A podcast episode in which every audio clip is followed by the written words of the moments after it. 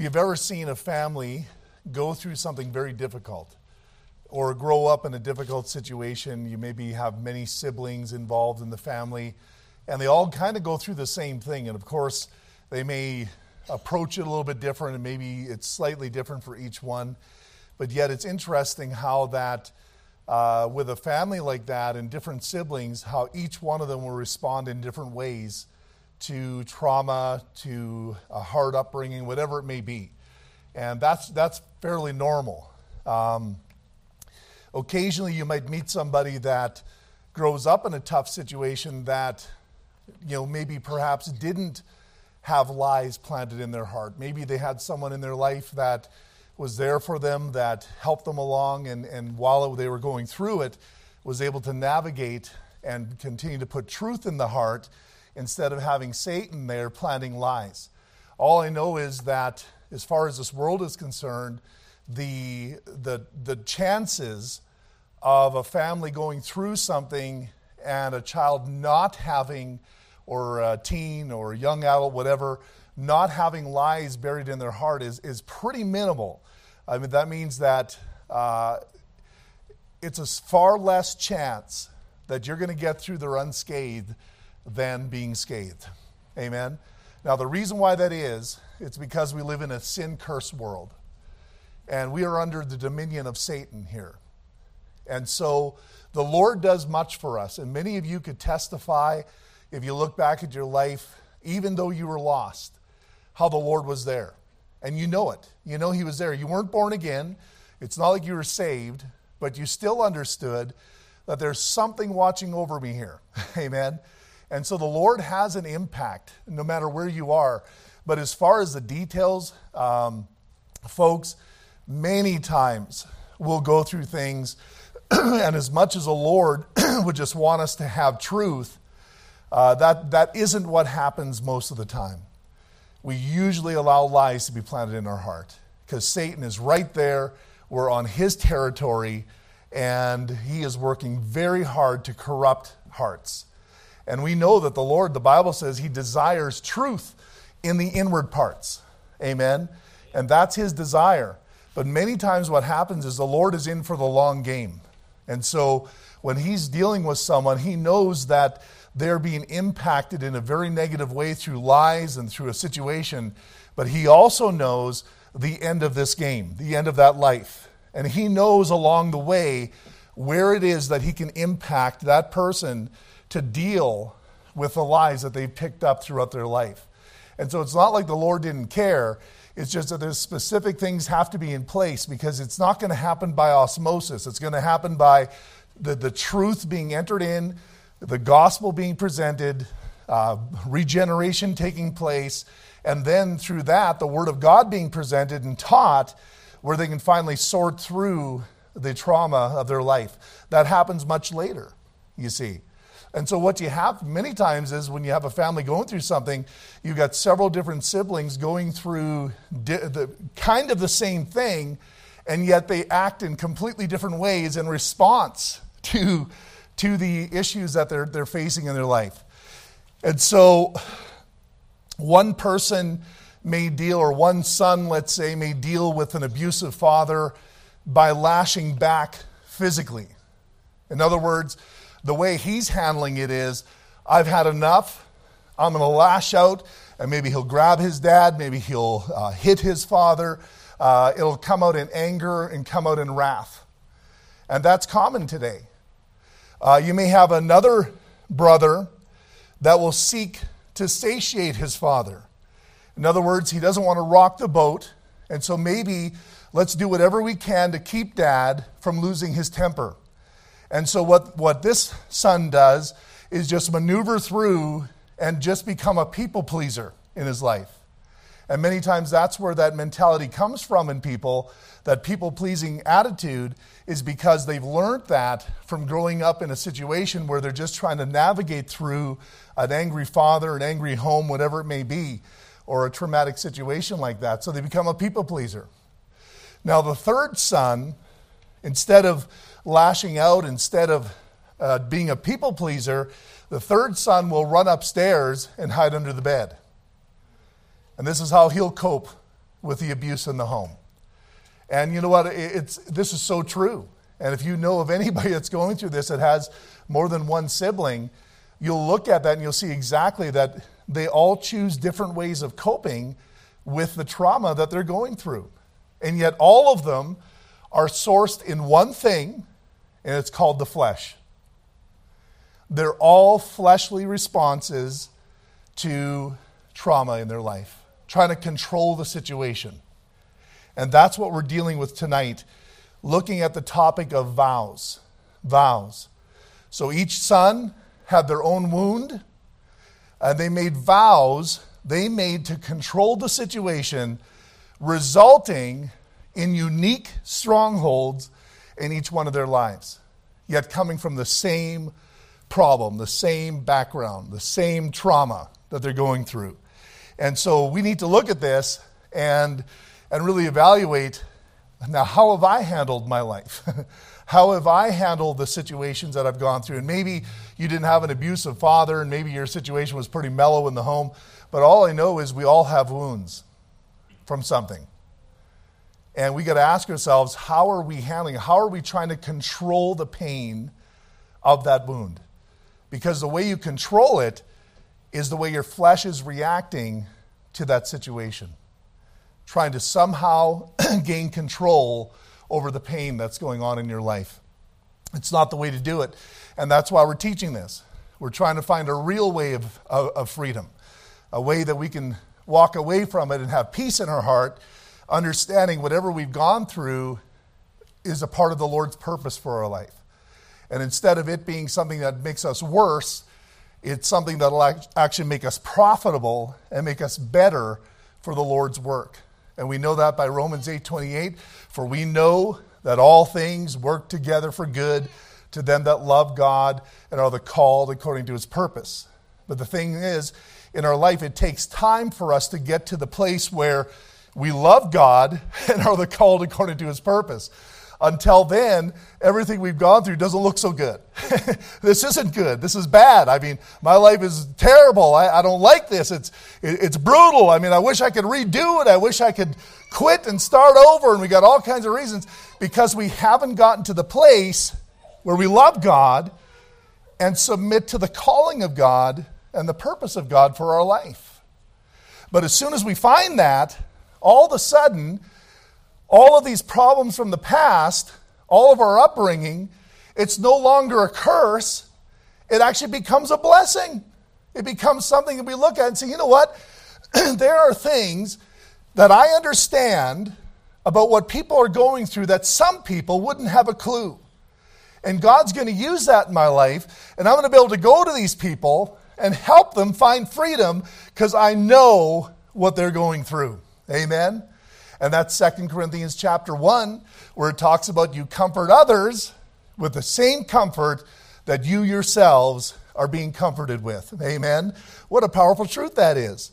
So one person becomes a tough guy, never letting anybody hurt them, uh, or they would let them have it.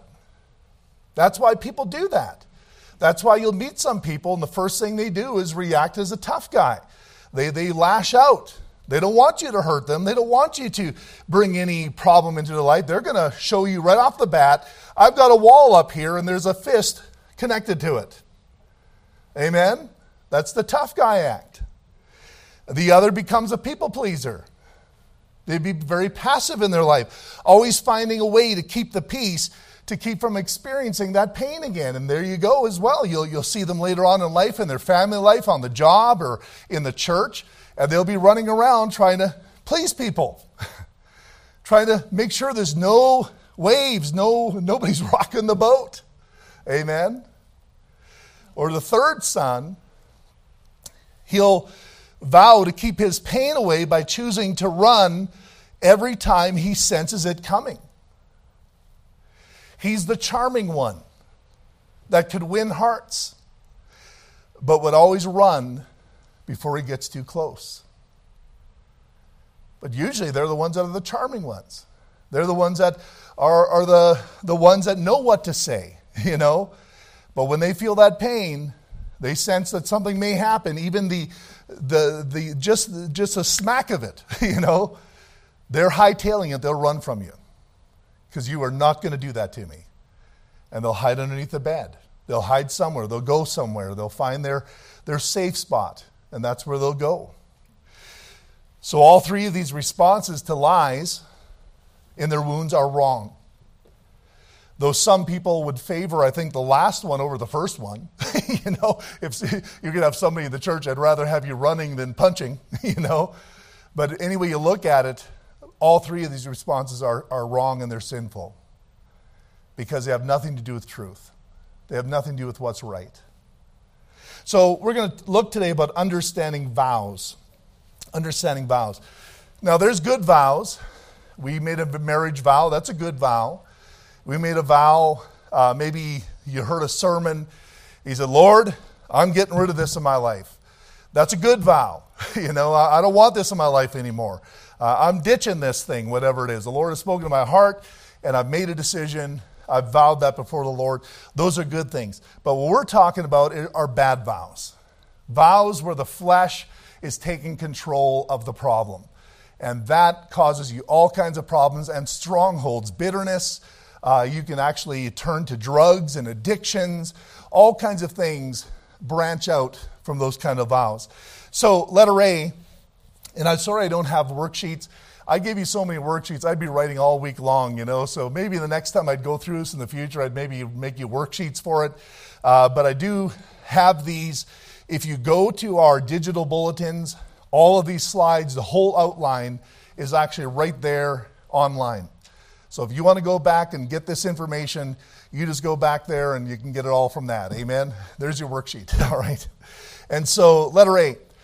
A vow is an I will statement and is often paired with the word never. I will never. Amen. And that's exactly what we do. We get hurt, and then we start making these promises to ourselves that I will never let that happen again. I will never let that happen to my family. I will never, I will never, I will never. It sounds good, but it's the flesh. That is not how we handle pain. That's not how we handle situations. We don't make vows like that. We turn to God and we try to understand. See, if all I'm doing is making vows, I will never, I'm still looking at that trauma or whatever I've gone through and it's not profiting me yet.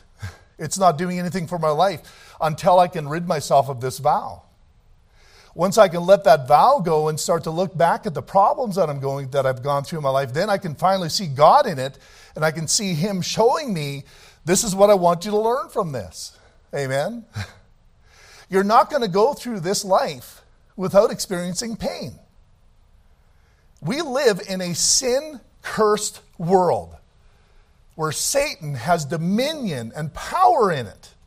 Now we know God has ultimate control, but this world is satanic, and that's why Jesus did not pray for it. Amen. I'm not praying for Satan's kingdom, right? And so we have to be careful uh, how we process our past pain. Now, letter B a vow is an attempt by my flesh to take control of a situation so I don't have to trust God. This is it. This is us pulling up the bootstraps and saying, Guess what? I'm going to take control here. God let me go through this. He let me experience this. I ain't going to let it happen again. you know, instead of trusting God with what happened to you and trusting God for the future, I have ripped that from the hands of God and I've made it now my power to control. That's the flesh. Amen. I will never. All right. Letter C. Most vows are rooted in pain. A common belief that goes with a vow is the idea that God has let me down and can no longer be trusted, at least in the area of my pain. Now, it may even be in other areas of my life that I trust God in those areas.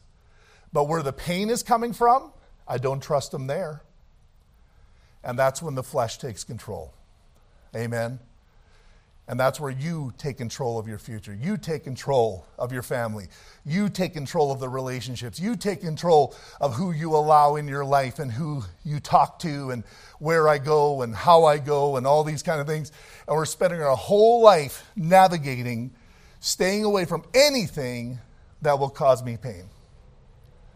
When in all reality, the pain is an evidence of me believing the wrong thing. And yet I'm changing my whole life over something I can make a choice about and change it. Amen. Letter D vows are the vines that grow out of the seeds of Satan's lies. Satan plants a lie in your wound, vows will emerge out of that. And so you got to be very careful. Folks, I'm not talking to dummies tonight. I know that. I know that I'm talking here tonight, and every one of us has made vows. Every one of us has had the flesh take control in some way.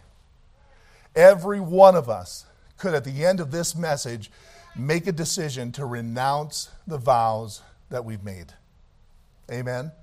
We can dress up vows very nicely sometimes. We can make them very religious too. Amen. Our vows can be very holy looking but they're still fleshly. And so we can't live like that. That's not how the Lord wants us to live. He wants us to live in freedom, and He wants us to be able to, fo- to, to go through whatever it is the Lord is planning for our life. There may be something up the road that the Lord wants you to face, and it's going to be very difficult. It's going to bring a lot of pain. And if you don't go through it, all you're doing is prolonging what the Lord wants to do in your life, where He has to pull back and wait maybe another five years and then come back again. See, you can't skip the lesson book with God. You can't, you can't say, Lord, I like lesson one and three, but I'm not going to take lesson two. Or I, I'm not going to go to lesson five. He says, Well, I'll tell you what, I'm going to stay on lesson two until you do lesson two just like a good parent when they're homeschooling their kids. Amen. You're not skipping over that. I know you don't love algebra, but you're doing it. You know what I mean? I remember I had a young, young man we were helping through homeschool in my first ministry, and he'd come over every week and we'd help him through all kinds of things. And we brought him through his high school and his algebra. He just, oh, he just hated it. Where am I going to use this? I says, probably never. Probably never. But he says, what you will learn is what it's like for a young man to finish something and to do something that he doesn't like to do. And that's going to be probably the greatest lesson you're going to learn as a young man. There's more to it than just numbers. Amen. now, maybe where he's at right now, all of a sudden he's in algebra. I have no idea. Maybe the Lord used that. But you know, you can't skip a lesson with God. And I'll tell you something if you've made vows, you may be sitting there spinning your wheels for decades because you will not be able to finish the lesson book that the Lord gave you. And so you got to let him have his way. Amen. As difficult as it feels, Joseph would not have chosen to be sold into slavery, would not have chosen to be put in Potiphar's house, would not have chosen to go to jail falsely, would not have chosen to be forgotten by those in jail when he could have gotten out, but he had to spend another couple of years in prison because the guys that he interpreted the dream forgot to tell the king about him until the specific right time where the Lord needed him to be there. And then all of a sudden, oh, that's why he waited so long and yet he was in prison the whole time. Can you imagine if Joseph would have made vows? I will never trust another person in my life. Nobody's ever going to hurt me again. You know where he'd be? Still in slavery. Probably killed. But that's not how he handled it. He allowed himself to go through it. He humbled himself in the midst of it. And wherever he was, the Lord elevated him to the highest possible place because he brought himself in his soul to the lowest possible place. In prison, he became second underneath the jail guard. In Potiphar's house, he became second underneath Potiphar. In Egypt, he became second underneath the Pharaoh. All that was because of humility. Amen. Vows, he would have never experienced that, ever. And he wouldn't have been able to save his family from starvation. But God used them for that because he wasn't allowing his flesh to gain control of that situation. So, very important stuff. When you begin to believe a lie about yourself, you'll begin to make decisions based upon that lie, and these decisions develop into vows. Promises you make to yourself in order to keep yourself from future pain.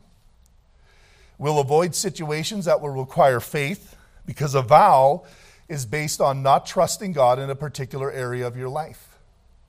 Amen. So now, in a vow, I'm not walking by faith at all. In fact, I will never take a faith step because I'm not going anywhere that there's a potential to feel this pain. And we hide ourselves, we protect ourselves, or we beat up everybody along the way. Amen. There's so many different ways we can handle it. Sometimes the, the fights we have in marriages, relationships, are conflicts that are, that are a result of the other unknowingly exposing your vow. And that's why the fight happened. Nobody's ever going to tell me what to do. You know? And in a relationship, I mean, you got to be able to say what you need to say without having, you know, World War III take place. you know what I mean? Vows are detrimental. Number two, let's take a look at understanding the flesh. Letter A, your flesh can be described as you on your own apart from God. That's your flesh. So it's what you are without God. All right, without God, that's the flesh. That's what you do. It's a synonym for our humanity. So when people talk about humanity, it's who we are without God. The world, they talk about humanity. It's they're talking about all of humanity. Let's do this with humanity. Let's uh, have the values for humanity. They're saying let's do everything without God. Amen. That's not the way God wants it. It is what ties us to this present age, and all that is fading away is our flesh. Our flesh holds on to this present age like it's, it's, uh, it's our breath of air. We hold on to this world like it means so much to us. The flesh does not want to let it go. But us in the spirit, we let it go. Us in the spirit, we're willing to sacrifice it. We're willing to give it to God and say, Lord, it doesn't matter. it doesn't matter how much money I make. It doesn't matter what position I get. It doesn't matter all these different things. The spirit lives differently than the flesh. the flesh is all about what I can become right now. The flesh loves what is fading away more than what is eternal. Think about that. Your spirit focuses on the eternal, your flesh focuses on the temporal. That's the problem with it. Everything that's temporal, it loves. Everything that is eternal, it hates. The spirit, everything that is eternal, it loves. Everything that is temporal, it hates. Amen. Because it's cursed. It's done, it's finished. It should change our whole attitude when we're walking in the Spirit. When we look at this world, it should change your whole attitude. If you're still loving the world and it's all about this and you say, I'm walking in the Spirit, you're lying. You're absolutely lying. You're not walking in the Spirit, you're walking in the flesh. You're hanging on to the temporal. Someone that's willing to give up the things of God for the temporal things of this earth is not walking in the Spirit. They're walking after the flesh. Amen? Isaiah 40, verse 6, now we get to our text. it says, The voice said, Cry. And he said, What shall I cry? All flesh is grass, and all the goodliness thereof is of the flower of the field. It all fades away. It all fades away. We got to keep that in mind as God's people. Let her be. The desires of the flesh are selfish. This is an interesting point.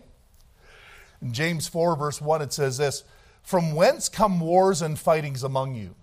Come they not hence, even of your lusts that war in your members?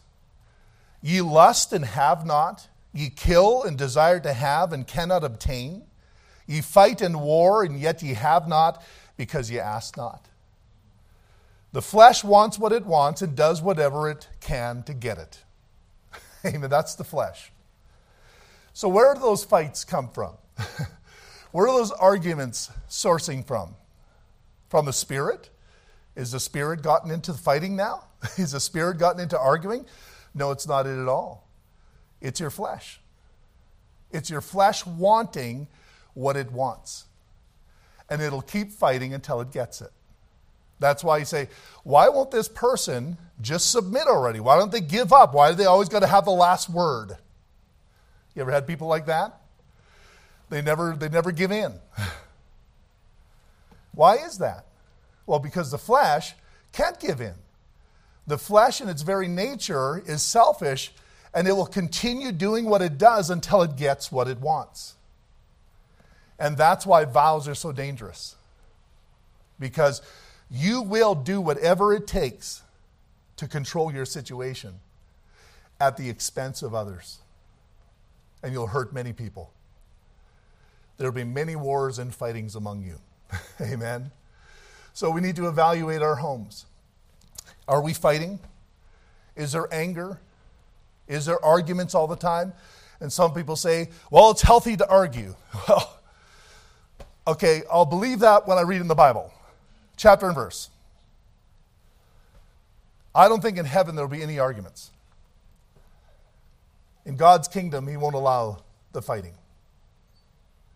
And so, if that's the case, then why is it acceptable here? It's not right. You're arguing, you're fighting. It's not healthy. I mean, we, we justify it by saying, hey, well, every marriage has a good, healthy fight. And we, we justify it, we make it sound, we dress it up, and, you know, like somehow it's helping us. like, my goodness, man, it's not helping anybody. it really isn't. It's really driving a further wedge between you and your family. So you need to evaluate why am I doing this? And as long as you're, you know, sugarcoating it and whitewashing it, you're never going to evaluate it on why it is it's happening in the first place. Why is it that we're doing this? Why are we always butting heads? Have I made a vow? Have I created something where I'm not going to give in because my flesh wants what it wants? Amen. Well, the Bible says if we walk in the Spirit, we shall not fulfill the lusts of the flesh. Amen. The flesh wants what it wants, does whatever it can to get it. It can be nice and sweet and innocent. It can be seductive. It can be manipulative. It can be deceptive. It can throw tantrums. It can even become murderous. The flesh will get what it wants. Why are there wars and fightings among you? Because you feel you're not getting what you want. That's why you're fighting. Any fight that happens in a marriage is because whoever's fighting is feeling, I'm not getting what I want. And the reason why that argument is not being resolved is because we're not submitting ourselves to the Lord. And as long as the flesh is in control, now we may walk away from each other, but isn't that where the silent treatment begins? Now we're just, we're just graduating to a different method of fighting. We understand that the, the barking isn't working, the nagging isn't working, the anger isn't working. So now let's try cutting people off. Just another method wanting the same thing I wanted in the first place, just trying to get it a different way. Amen. The flesh will always get what it wants. Amen. So it comes down to desires. What are you desiring? The desires of the Spirit are contrary to the desires of the flesh. The Spirit leads to fruit of the Spirit, the desires of the flesh lead to works of the flesh. And I would encourage you to read that. I'll read through a couple of verses here in Galatians 5, verse 16. This I say then walk in the Spirit, ye shall not fulfill the lusts of the flesh. For the flesh lusteth against the spirit, and the spirit against the flesh, and these are contrary the one to the other, so that you cannot do the things that ye would. There's a battle going on in your own heart if you're saved. Letter B, when our minds are set upon the flesh, we live fleshly lives, controlled by its desires. In Romans 8, verse 5, it says this For they that are after the flesh do mind the things of the flesh, but they that are after the Spirit, the things of the Spirit. For to be kindly, carnally minded is death, but to be spiritually minded is life and peace. Because the carnal mind is enmity against God, for it is not subject to the law of God, neither indeed can be. So then they that are in the flesh cannot please God. But ye are not in the flesh, but in the Spirit, if so that the Spirit of God dwell in you. Now, if any man have not the Spirit of Christ, he is none of his. So notice it's saying, it's talking about being in. It's saying, are you in the flesh or in the Spirit? Now, every child of God, if you are born again, you are in the Spirit. And the Bible says that if you're in the Spirit, the Spirit of God dwells in you, and the Lord knows that you are His. But if you are in the flesh, then you're not in the Spirit. In other words, someone that's living in the flesh is a lost person. That's a lost person. They're living in it. Now, you can walk after the flesh, but you can never, as a born again believer, live in the flesh. We're living, our life is found in the Spirit, not in the flesh. Amen? So that's what it's saying there. Now, if any man have not the Spirit of Christ, he is none of his, it says there. And if Christ be in you, the body is dead because of sin, but the Spirit is life because of righteousness.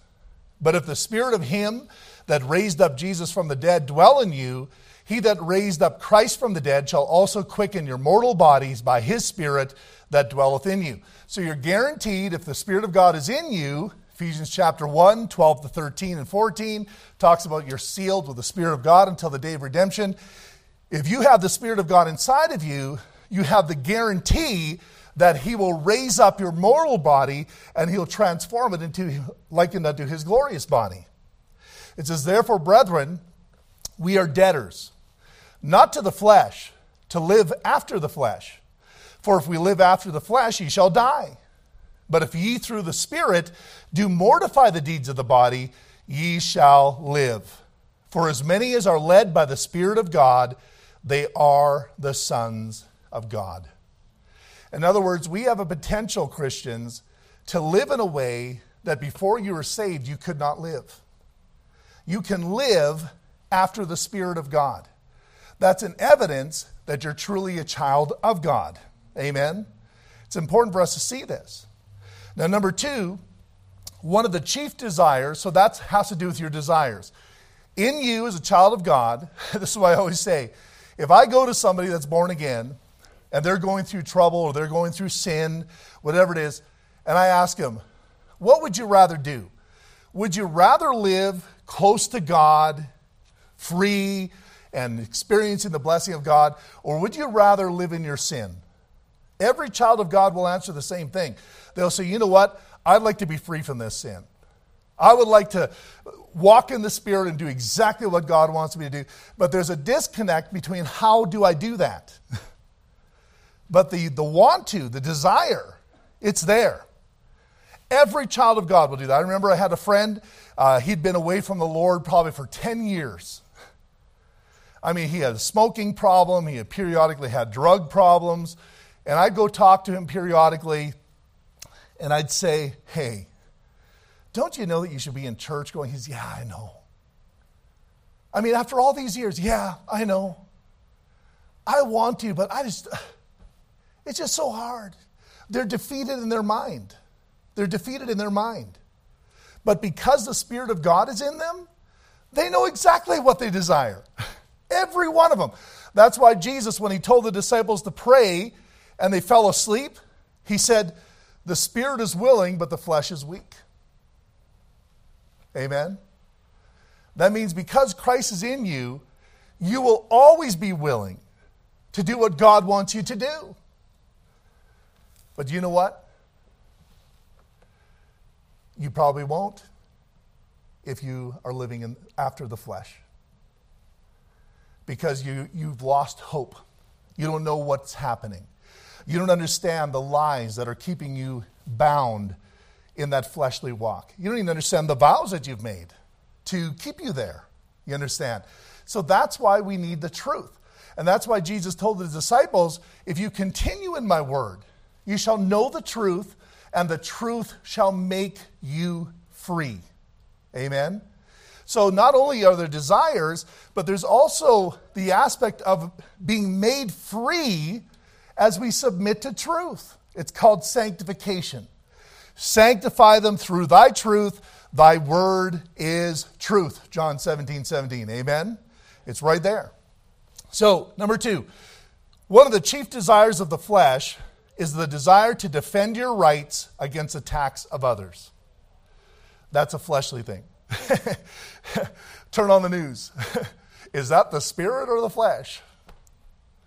You know what's going on in the news in this world? That is stinking flesh from start to finish.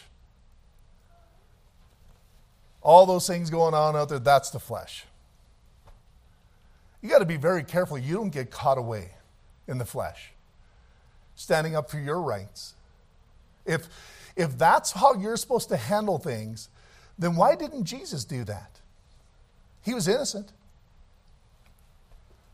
He was innocent. He had rights. Amen. Now, folks, I'm not saying that you cannot stand upon the constitution of the land. Even, uh, but, but that doesn't mean that you're going to lose your religion because you're going through suffering and you don't want to go through suffering, so you're going to stop that suffering by using the government or using the Constitution or using your rights as a means not to go through the suffering.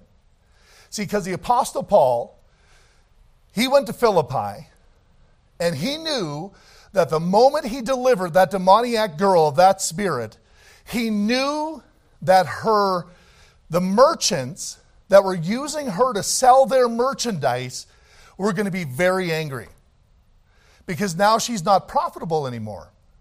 Before, she was being used to sell their idols.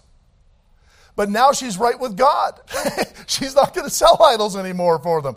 She's no longer demonically possessed. And they counted on her being demonically possessed to be a, a way to sell their merchandise.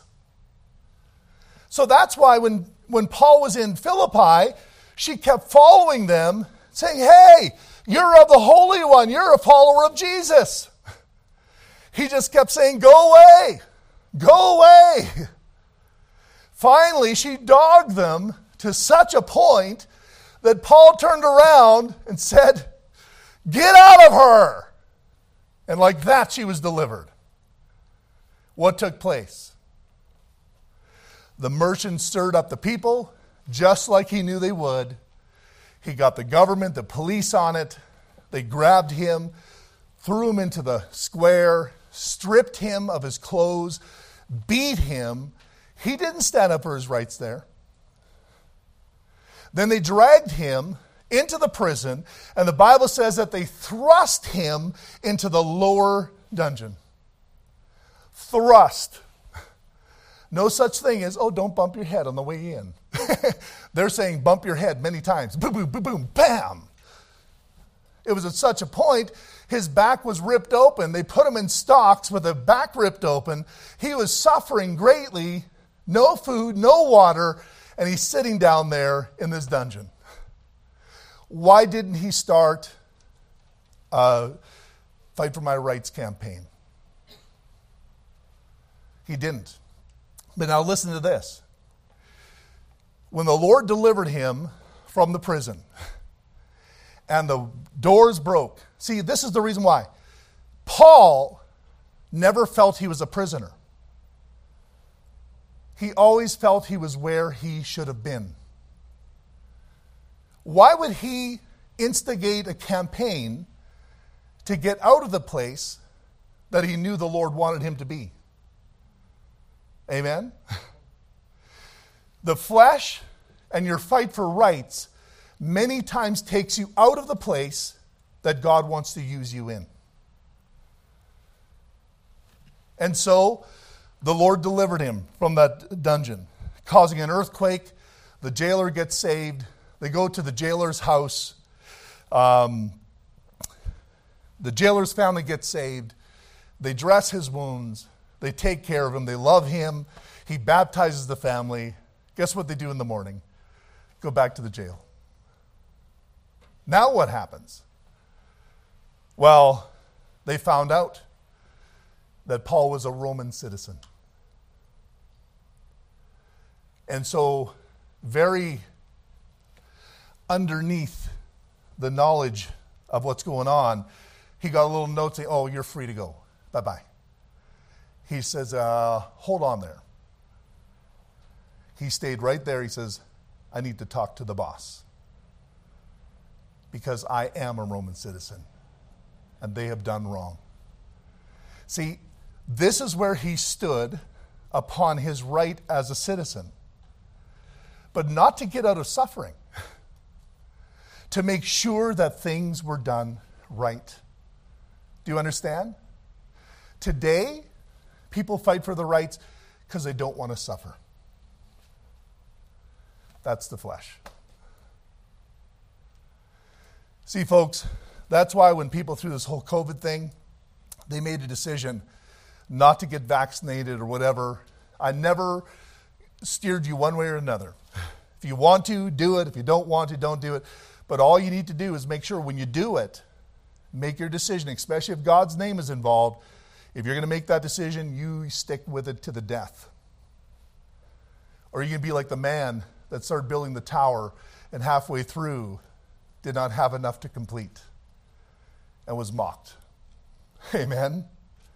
So whenever someone came to me and said they were fighting about the vaccination, I said, if you're going to use religious exemption, you're going to use these things, you just make sure if God's involved, you take it to the end. And by the way, there's suffering involved. So at the moment you get the suffering and you back out, you're a mockery. You understand that? that was always my advice. You can ask anybody that really seriously asked me about it. That's what I told them. Amen.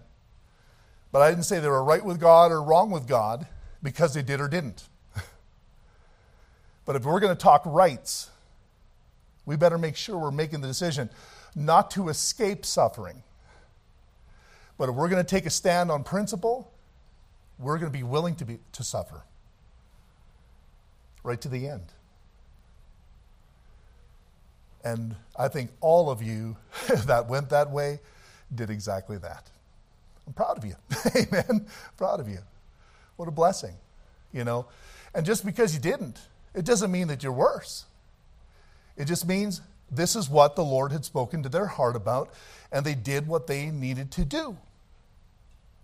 And it wasn't fighting for your rights to escape suffering, because it brought you to it. Amen? So the flesh will always look to escape the suffering.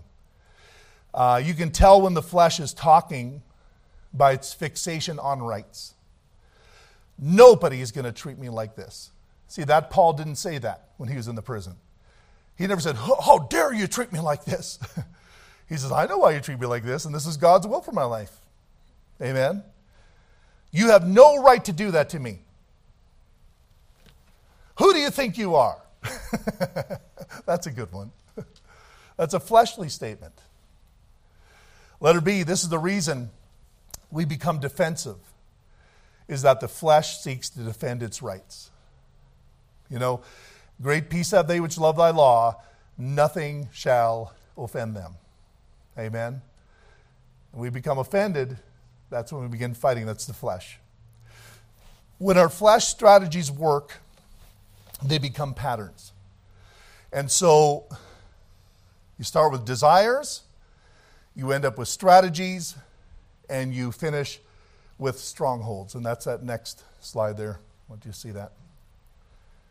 Man, you wanna, there you go. Desires, strategies, strongholds. So a child, a child will desire something, And because they want that, they're going to develop a strategy. Now, their strategy may, may be dropping to the floor, kicking and screaming. And if that works, that means if mom and dad give in to the tantrum, that child is going to do it over and over and over again. See, they're going to develop a pattern. Why?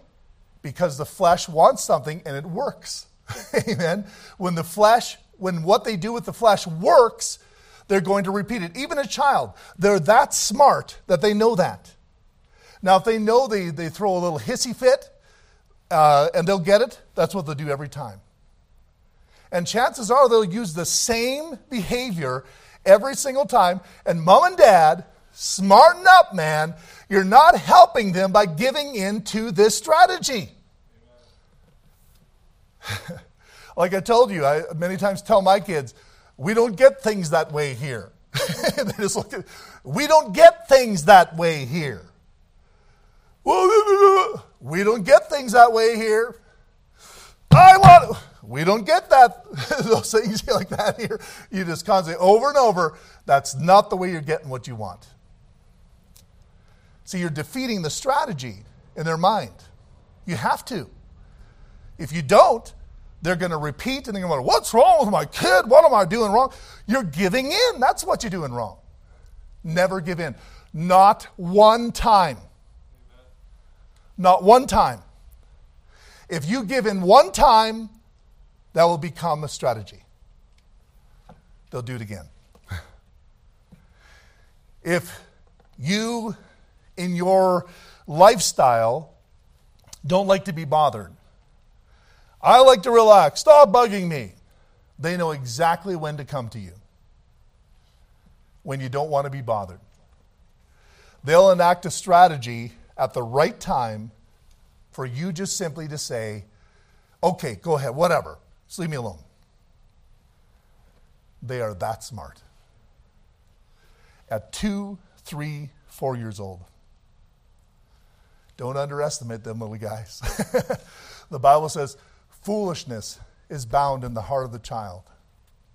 And but the rod of correction will drive it far from them. Amen. So instead of giving in, say, What are you doing? You think you can have a temper tantrum here? Let's go deal with this. What? That's the only way to stop it. You let that child continue, and not even just children, teens, people in your home, stop it. Stop it. And even if it brings World War III, we're fighting this battle to the end. Last one standing wins. Amen? It's got to happen. It's got to happen. Every child of ours, we've all gone through a breaking point where it took hours and hours and hours of one situation where they would not say sorry. And you sat there for three, four hours dealing with them in very direct ways until finally, in their flesh, they died. Said, Okay, I'm sorry. Uh huh. What you just did is you broke their fleshly will. Don't break their spirit. That's not what this is about. It's not about wounding their spirit, it's about breaking their fleshly will. Amen? It's very important to do that. Every child should have an experience like that. They have to, because they're sinners and they're fleshly. and they have to learn. They say, Boy, I never want to ever go through that again. And it's amazing how they change. it's just like, are you born again or something? no, they're not. They just had the foolishness driven from their heart by the rod of correction. Amen? Anyways, when we do not get what we want, we enact fleshly strategies to seek to see which one will get us what we want. We can pout. Child will stick out their lower lip and act like have, they've been wronged. Oh, I never get these things. Oh, you never do this for me. You do it for all the other kids, you don't do it for me. Pout. You give in to pouting, you're a bad parent. You're hurting your kids. Stop it. We don't get things like that here. Amen. You don't get things like that here. It ain't going to happen, buddy. Hold your ground. Hold your ground. You're going to fail. Those kids will grow up with that lip just, they'll go to their boss, I want this day off. That's what they do. I was talking to my son at Walmart. He's working at Walmart. It's amazing, these guys. I don't know if I should say it. He might be watching, listening. no, he wouldn't be listening. he had one guy who wanted Sunday off today. I would agree, should not, we shouldn't work on Sundays. Should be in church. But he didn't want to be off because he wanted to go to church. He was just lazy. Amen. And so the boss said, No, you're working tomorrow. So he's okay, and he goes home. Half an hour later, he calls, I hurt my leg on the way home. I can't come to work.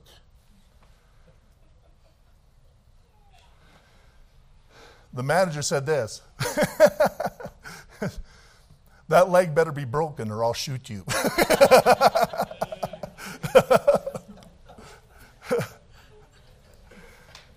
I like that.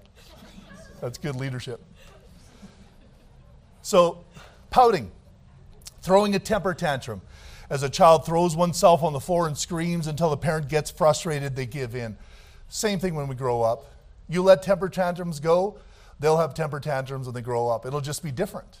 They won't throw themselves on the floor, but they'll get right in the face and they'll punch or they'll whatever. They'll get arrested. They'll end up in jail. You know? How about this one? Acting cute batting eyes, looking as innocent as possible. Draw out the word please, hoping to be found irresistible. Flesh. It's a fleshly strategy. How about like this? Dad, can I have this? No, son, that's not good for you. Okay, Dad, I trust you. Please. It's the flesh. Oh, it's all cute. And they know that you're going to fall for the cuteness of it because how could it be wrong because it's so cute? It's wrong, and you're teaching them when they grow up, if they just stroke people, they're going to get what they want. It's a fleshly tactic, a strategy. Accusing. That's not fair. Others get things and I don't. Happens all the time. Don't give in to that. Number five, shaming. You hate me. You never do anything I want. Now you hate me. Shaming you for it. Number six, bargaining. If you let me have this or do that, I promise I will do this. Now, let me ask you this what does that have to do with what the father and mother want for that child? Why should bargaining change what it is that you want for that child. And why are we giving in? So, their whole life, they're going to be bargaining to get what they want because we didn't raise them right. Amen? Now, you want Parenting 101, you just got it. You got it tonight. What I told you tonight can help your family profoundly. Profoundly, if you just do it. But you know what? Oh, good message tonight, preacher. Two days later, what did he preach on? Forget. My goodness, man. Fight for your family for crying out loud. Fight for them. Change things. Do the right thing. Learn how you're going to shape them into what they need to be. And I know we are all weak. We all have failures. We don't do everything perfect. And you can throw some accusations at me. Go ahead and do it. That doesn't mean I'm wrong tonight. Yeah. Amen? Doesn't mean I'm wrong. Letter D living in the flesh always leads to relational conflict. In our adult lives, these strongholds create severe problems in our marriages, our churches, our workplace. You want to know why churches split? The flesh. Workplaces problems, the flesh. Marriage problems, the flesh. Amen. Proverbs 13:10 says only by pride cometh contention, but with the well advised is wisdom. There's a contention, there's pride. Pride is fleshly. Letter E Walking in the Spirit will always require us to die to our fleshly desires and do the loving thing for others at our expense. That's walking in the Spirit. That's a whole lot different, different than pouting and trying to get my way. walking in the Spirit will require us to die to our fleshly desires. And then we'll say, you know, I'm, i love these people. I'm going to do what the right thing is for them. And it's not enabling, by the way. enabling people isn't loving. And many people enable others to continue in their sin because they call it loving. Folks, if someone is living wrong, you do not condone that. You don't stroke them. You don't pat them on the back. You don't like their social media. You don't do any of that stuff. That's called enabling. Anytime you affirm a bad behavior, you have become an enabler. That's not love. In fact, that's far more self love than it is loving others. You're far more concerned about what they think about you than whether they end up destroyed. Amen? Think about it. this person if they continue in this bad behavior, will they be destroyed? Well, yes. Well, if that's the case, I need to let them know that I'm not for this bad behavior. And I will in no way condone it, give them a thumbs up on it, give them the like on the social media. Folks, do you understand how big of a problem that is in this world today, even in Christian Sometimes there's a rock concert that someone went to that's a Christian, and there's Christian people in Baptist churches liking it. That's enabling. Don't do it. Somebody sitting there, oh, we're just having a good old time, uh, hanging out in the backyard drinking beer. Oh, like it. Stop it, man. Do you love them? Then walk in the Spirit for a change. Walk in the Spirit. Don't give them the like. Don't do it. Well, they'll think I don't like them.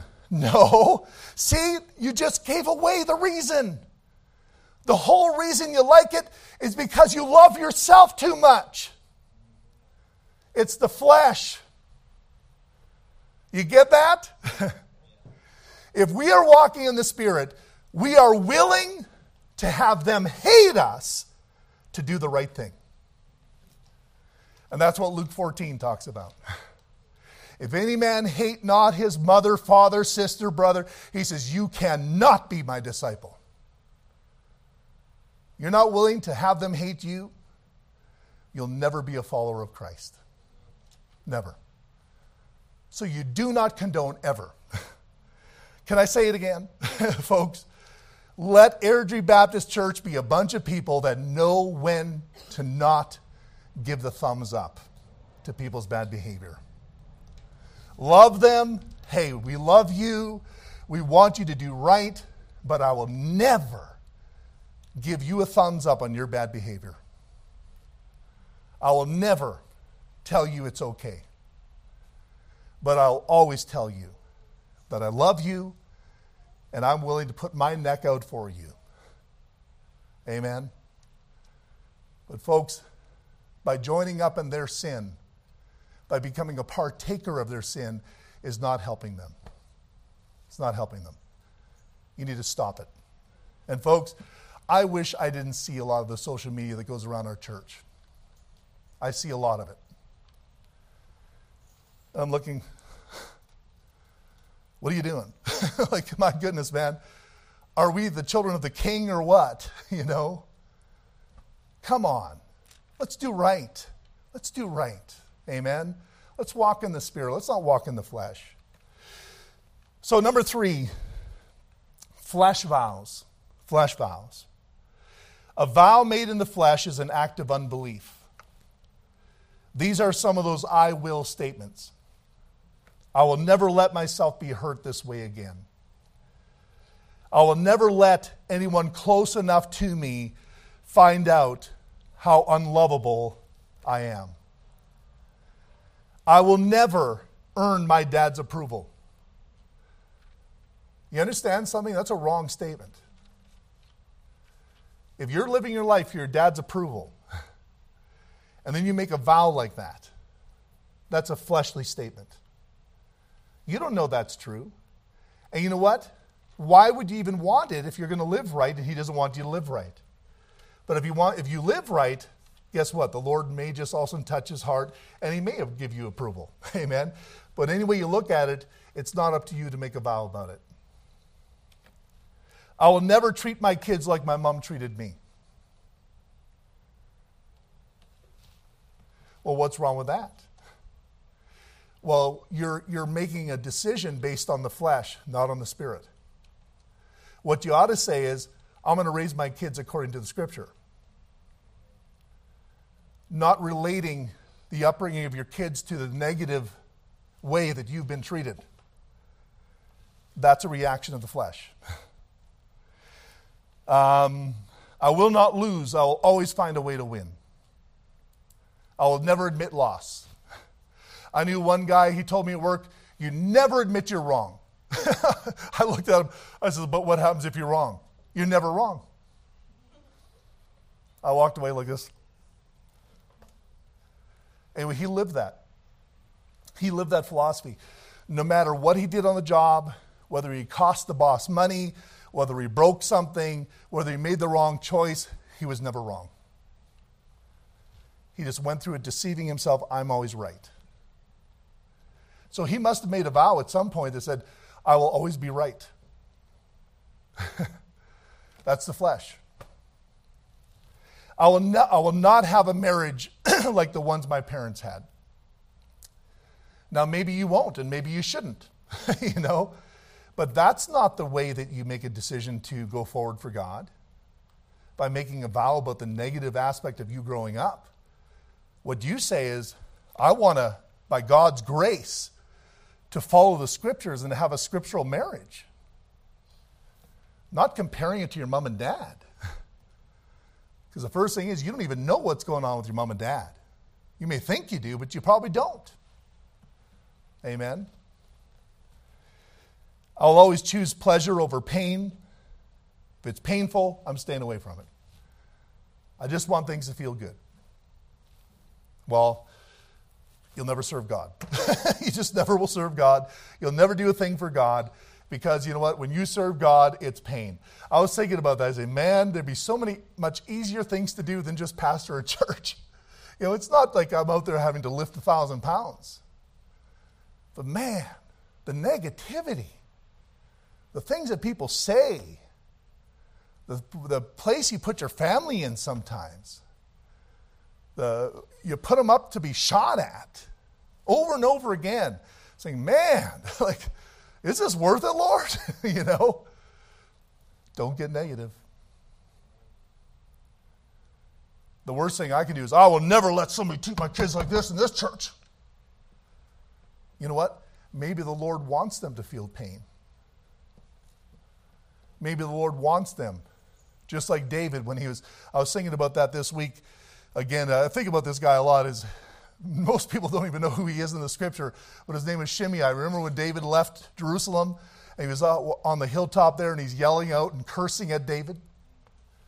And Abishai says, Should I go take off his head? David said, No. Wouldn't that be great to have somebody beside you say, Want me take his head off? Man, if I'd have someone like that, we got a couple of guys back there. I'll do it. Hold on there, boys. wow. But David knew, he says, you know what? No, don't take his head off because the Lord sent him. Boy, there you have a man walking in the Spirit. Walking in the Spirit. You've got no right to say that to me. I will never let somebody do that to me ever again. Imagine if David would have said that, made a vow in the flesh. Right? He never did. But you know what? It didn't stop him later. When Solomon became king, he remembered Shimei. He said, Solomon, remember that guy that was. This is the deal I made with him. I said, if he left that particular region, that we would kill him. As long as he stays put, We're going to let him live. Solomon, he grabbed on to that. He heard that he left that region. No mercy. Heard you left. Oh, yeah, I had a couple of donkeys that got away from me. Abishai, take his head off. Years later. Wow. Isn't that something? There is retribution at some point. It does come back to roost, but we can't do it to escape the suffering. Amen? That's where the flesh is involved. We're trying to keep ourselves from pain. You can't do it. I'll never trust God again.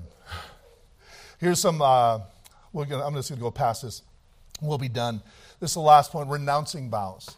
I just want to give you four quick points here 2 Corinthians 4 2, it says this But have renounced the hidden things of dishonesty, not walking in craftiness nor handling the word of God deceitfully, but by manifestation of the truth, commending ourselves to every man's conscience in the sight of God. So, what we want is a conscience that is clear before the Lord. And where we can commend ourselves in the sight of people, say, hey, take a look. Look at where I'm at. I'm trying to be above board here. Renouncing the hidden things of dishonesty.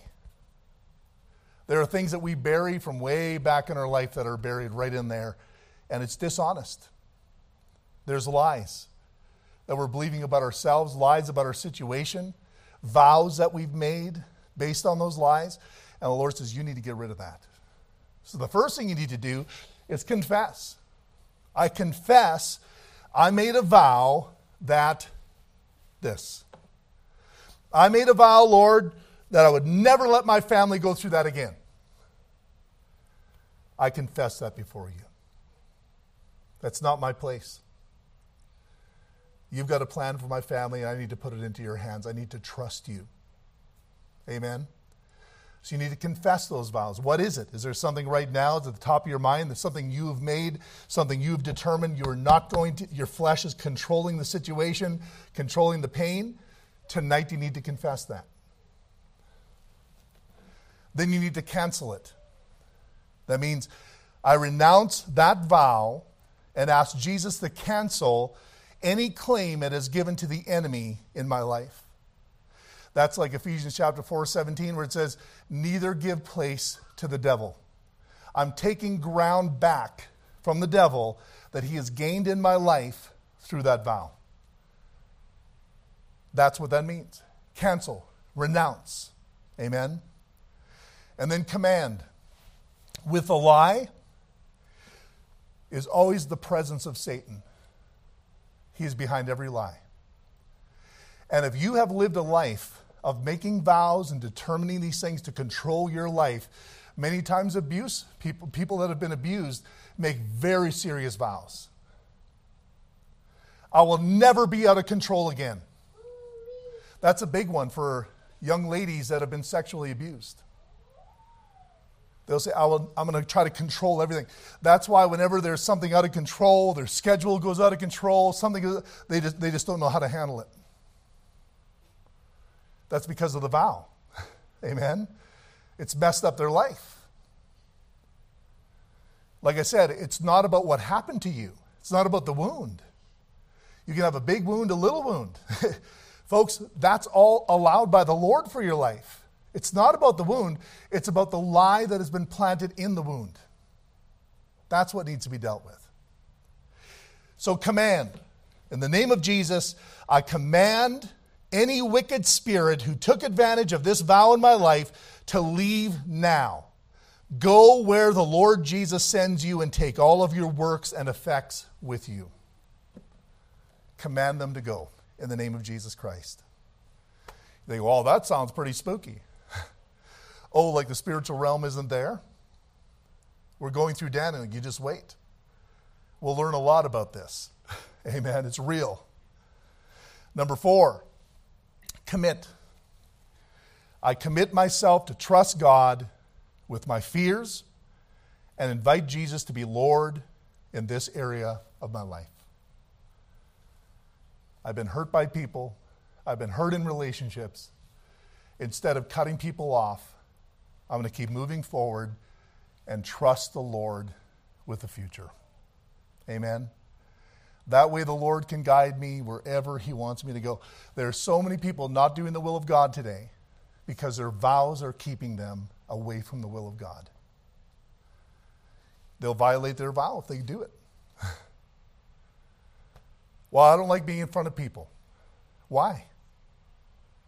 I know what that's like. I was there. Imagine if I would have made that vow, I'm not going to ever be in front of people. It's because I went through pain that way. I've been humiliated, like many people have. And so we make a vow. So I'm never going to, well, what if the Lord wants you to be a preacher? Amen. Ladies, you don't got to worry about it. But men, men, what if the Lord wants you to be a preacher? Your vow is keeping you from your purpose. Renounce it. Get rid of it. you should have seen me. You'd have never thought I'd be somebody that'd stand behind a pulpit and preach a message. You said, Man, that guy, he doesn't even look me in the eye. I remember going to a restaurant. I wouldn't even look at people in the eye when I made my order. That's how down I felt about myself. That's how my identity had been messed up by my, the things that I'd gone through in my life, the thoughts that went in my head. I was making all kinds of decisions what I would do and what I wouldn't do. When I finally went forward for God, He had to show me because I was full of fear. And you know I still dealt with fear even after pastoring. But you know something? I, I stepped forward in the midst of the fear. The Lord gave me a passage in 1 John chapter 4, verse number 17. He says, Perfect love casts out all fear. He says, Do you love me? Then I was faced with a question Am I going to let my fear control my life? Or do I really love God? I'm just so grateful at that point in my life, especially. I loved God with all of my heart. There was nothing I wouldn't do. And so I jumped past that barrier. I went past that fear. And it was very scary and it was very hard. And I got up in front of people. And I testified and I preached and I did. And every time I'd be trembling going before and I'd fast and pray. Every time I'd go before, uh, preach a message. But I said, Lord, I'm not going to let fear keep me from doing your will anymore. Because I love you more than I fear them. And that really has got to come down in each one of our lives. That's it. Our vows are dangerous, dangerous. And they're satanically motivated. And they're held on by Satan's hand. And he wants you not to trust God with one area of your life. He wants to keep you right where you are, chained up by your vows. And you need to renounce it. Let's bow.